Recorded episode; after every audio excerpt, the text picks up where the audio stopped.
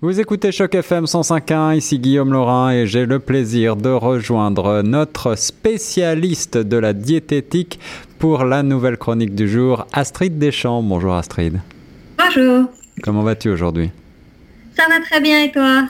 Ça va bien, ça va bien. Alors, euh, on va bientôt arriver vers l'automne. On va commencer à parler peut-être de certains types d'aliments, certains types de régimes. Euh, pour euh, toutes celles et ceux qui ont envie de repartir sur des bonnes bases, qu'est-ce que tu nous conseilles aujourd'hui de manger? Alors, aujourd'hui, je voulais vous parler un petit peu de fibres alimentaires. ah oui, les fibres, on en entend beaucoup parler, c'est vrai. alors, qu'est-ce que c'est que les fibres tout d'abord? Donc, euh, les fibres, ça va être euh, une partie des aliments. Le corps ne va pas arriver à les digérer et pourtant, c'est euh, une partie essentielle de l'alimentation puisque ça va aider à réguler, déjà à réguler le transit intestinal. Oui. Ça va également aider pour beaucoup de personnes à contrôler leur poids puisque les fibres créent du volume en fait qui ne va pas ensuite rapporter de calories, donc ça aide à réguler l'appétit. Et ça va également être important pour la prévention de problèmes de santé tels que des problèmes cardiovasculaires ainsi que des cancers du côlon.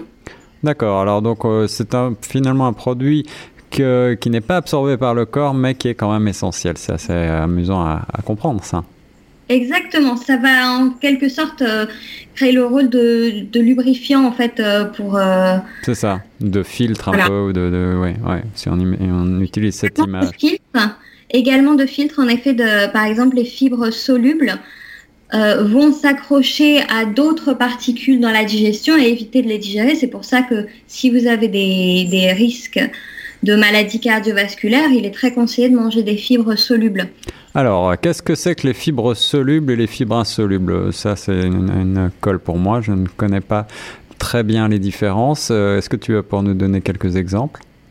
Oui, alors c'est en fait c'est assez simple. Les fibres solubles, ce sont des fibres si vous les mettez dans l'eau, qui vont changer la consistance de l'eau et qui vont en faire quelque chose d'un peu gélatineux. D'accord. Et les fibres insolubles ne se mélangent pas à l'eau. D'accord, donc elles vont rester, euh, elles vont rester en suspension. Exactement, elles vont rester en suspension. Et les deux sont importantes dans votre alimentation, mais les fibres solubles vont être celles qui vont s'attacher euh, aux graisses et qui vont donc aider à réguler le taux de cholestérol dans le sang, par exemple. Je vois. Je vois. Euh, mais alors ces fibres solubles, par exemple, dont tu parlais, euh, dans, quel, dans quel aliment est-ce qu'on va les retrouver, par exemple? Alors on les retrouve donc dans les flocons d'avoine, ouais. dans certaines graines et lentilles légumineuses. D'accord. Et ensuite dans certains fruits comme la pomme, les bleuets ainsi que dans les, dans les hum, noix. D'accord, d'accord. Donc voilà déjà un bon petit panel euh, de produits riches en fibres que vous pouvez consommer. Euh.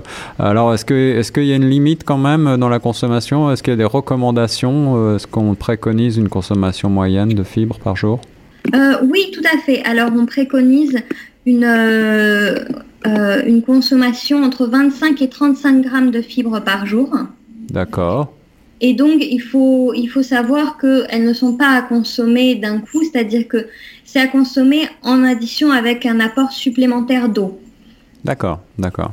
Ça va changer la consistance de, de, votre digestion, donc sinon, ça peut également créer d'autres problèmes au lieu de les régler.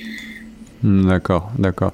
Donc flocon d'avoine, tu nous disais, tu nous en as déjà fait l'apologie dans une précédente chronique, mais effectivement, euh, cela donc permet, euh, je crois, de, réguler le taux d'insuline et donc pour les gens qui peuvent avoir des problèmes de, cholestérol aussi, ça peut être bon? C'est ça. Donc là, les fibres vont aider à garder un niveau de, de sucre dans le sang relativement stable. D'accord, voilà. Parce qu'elles vont ralentir la digestion et la rendre plus, plus, euh, comment dire, plus stable. D'accord. Et, de ce fait, est-ce que il faut mieux consommer des fibres le matin ou, ou, le soir, par exemple, si ça ralentit la digestion Est-ce que euh, c'est conseillé de les consommer avant de dormir quand même? Ça ne devrait pas poser de problème à partir du moment où vous les consommez avec cet apport supplémentaire d'eau. D'accord. Parce que ça va être vraiment problématique pour la digestion si vous mangez tout votre dîner qui va être composé par exemple de riz brun, qui sont des fibres insolubles, Mhm. et que vous buvez de l'eau après ou avant, mais pas pendant votre repas, là, ça peut créer des blocages, ça peut créer des douleurs in- intestinales et euh, donc des difficultés à dormir. D'accord, je vois. Alors, tu nous parlais des, des fibres solubles et les fibres insolubles sont également importantes. Dans quel genre de produits on les retrouve? Donc on les retrouve dans les fruits et légumes avec la peau. Donc je vous conseille de choisir dans ces cas-là des fruits et légumes euh, d'origine organique, Oui, oui, éviter euh, un apport supplémentaire de pesticides avec. bien sûr. Euh, Ouais, ouais. et ainsi que dans les graines, donc le blé complet et le riz complet. Voilà. et donc- dans certaines graines telles que les, les beans, Les, les, oui, les, les petits pois, quoi, les, les pois, euh, Voilà. différentes, différentes sortes de, de pois. Euh, donc en fait, ce qui est intéressant de, de retenir, c'est que finalement, les fibres se- sont majoritairement contenues dans la, dans la peau, dans la coque des, des, des produits végétaux, quoi.